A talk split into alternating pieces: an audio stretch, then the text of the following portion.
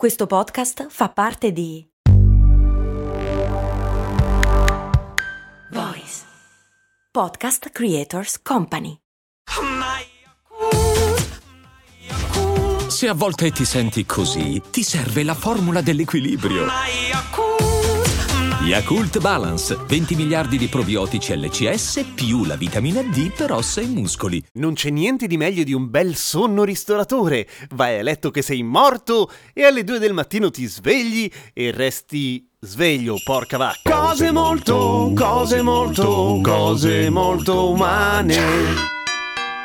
Intanto grazie a Clarice, Marta, Renato e Lapina, che sono gli ultimi iscritti a patreon.com slash cose molto umane, che quindi sostengono cose molto umane e si ascoltano anche cose molto umane senza pubblicità, che non è male. Ed è proprio Lapina che mi scrive, ho una domanda per te, tratta dalla mia, ahimè, infausta esperienza. Cosa fa sì che a un certo punto della notte ci svegliamo a casissimo e siamo svegli anche se siamo stanchi? Perché non sempre riusciamo a riaddormentarci? Ci sono tantissimi motivi per cui questo accade. Possono essere legati al metabolismo, possono essere legati alle nostre nostre abitudini e possono essere più o meno diretti con la sveglia o meno. Per esempio, se abbiamo alti livelli di zucchero nel sangue, faremo più pipì per una serie di motivi e se ti scappa tanta pipì alla fine finisce che ti svegli di più. Stessa cosa se hai l'insulina alta, non ti scappa più pipì ma la tieni di meno. Insomma, per cui alla fine il risultato è sempre lo stesso, che a un certo punto ti alzi e devi andare al cesso, poi torni, poi devi riandare, poi torni, poi devi... e così via. Poi ci sono le difficoltà respiratorie, per esempio le apnee notturne che abbiamo incontrato già in cose molto umane, che io ho incontrato per molti anni nella mia vita, poi ho trovato la soluzione e un giorno ve ne parlo, ma al di là di questo, se hai problemi respiratori durante il sonno, dormi male, per cui è difficile che riesci ad arrivare a un sonno profondo e qualunque cosa ti fa svegliare. Però è un modo di svegliarsi diverso da quello che dici tu, Pina, perché ti riesci a addormentare senza nessun problema. Invece, quei risvegli bizzarri che poi rimani con gli occhi spalancati a guardare il soffitto, in genere sono dati da tre cose. O che ti sei sparata negli occhi la luce del cellulare o la luce dello schermo fino a poco prima di addormentarti e non è detto che faccia questo effetto, non a tutti lo fa, ma abbassa a tutti quanti che se ne accorgano meno, che ce ne accorgiamo meno perché sono un grande fautore di questa minchiata, cioè di guardare il cellulare e spegnerlo, addormentarmi. Comunque la luce blu ti sballa i ritmi circadiani, cioè dormi peggio come minimo. Perché? Perché la luce blu fa credere al nostro corpo che ci sia ancora la luce naturale e noi siamo ancora legati molto ai cicli naturali della nostra stella solare. Per fortuna, perché grazie a quello facciamo un sacco di figate, ma il fatto di far credere al nostro corpo che sia ancora giorno, poi bam, notte,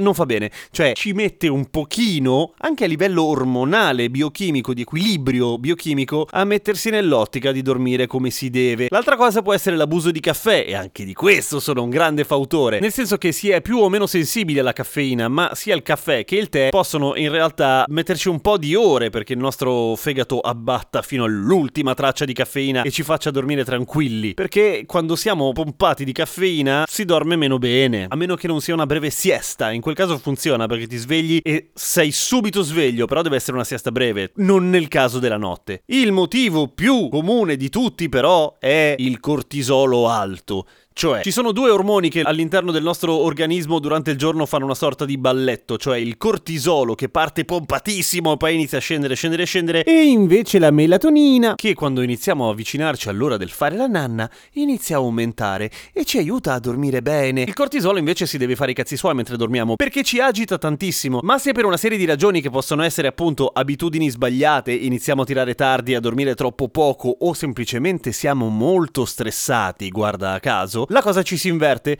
per cui andiamo a dormire col cortisolo relativamente basso e PAM! Tra le 2 e le 4 del mattino, che di solito è l'ora in cui ci si sveglia, ce l'abbiamo a mille. E quindi non è che ci svegliamo e basta. Ci svegliamo e siamo belli svegli e interrompiamo completamente il sonno profondo, che è quello riposante. A un certo punto, disfatti di noia e comunque stanchezza, ci riaddormentiamo, ma quando ci svegliamo la mattina dopo, tra 7 e 8 del mattino, insomma orari più o meno normali, siamo devastati, perché quel sonno non è stato riposante. Cosa fare? Forse è il momento di parlarne con qualcuno, cara Pina. No, dipende, cioè puoi provare a fare una serie di cose. Per esempio, evitare di bere caffè o limitarlo molto, evitare di spararti la luce artificiale negli occhi e se non puoi fare a meno di leggere il cellulare, allora a quel punto mettere il filtro blu alla, allo schermo. Praticamente ogni cellulare ha la funzione togli luce blu, che non è proprio la soluzione, ma è sicuramente meglio. Oppure si consiglia l'assunzione di vitamina B12. Si consiglia vuol dire che non te lo sto consigliando io perché non ho la più pallida idea, però dicono che aiuti a regolare regolare il cortisolo, oppure direttamente prendere la melatonina che aiuta a regolare i livelli del cazzo della melatonina, ovviamente. Però queste sono cose che passano da un medico, cioè se diventa veramente grosso e veramente una rottura di palle, è il caso di parlarne con qualcuno. Di per sé non è grave, nel senso che generalmente appunto è una causa abbastanza banale, anche se è una bella rottura di palle, che non è grave lo dici a tua sorella, dirai tu alla mattina tutta nervosa perché non sei riuscita a dormire una mazza. E lo capisco. Andate su patreon.com slash cose molto umane, sostenete CMU. A domani con cose molto umane.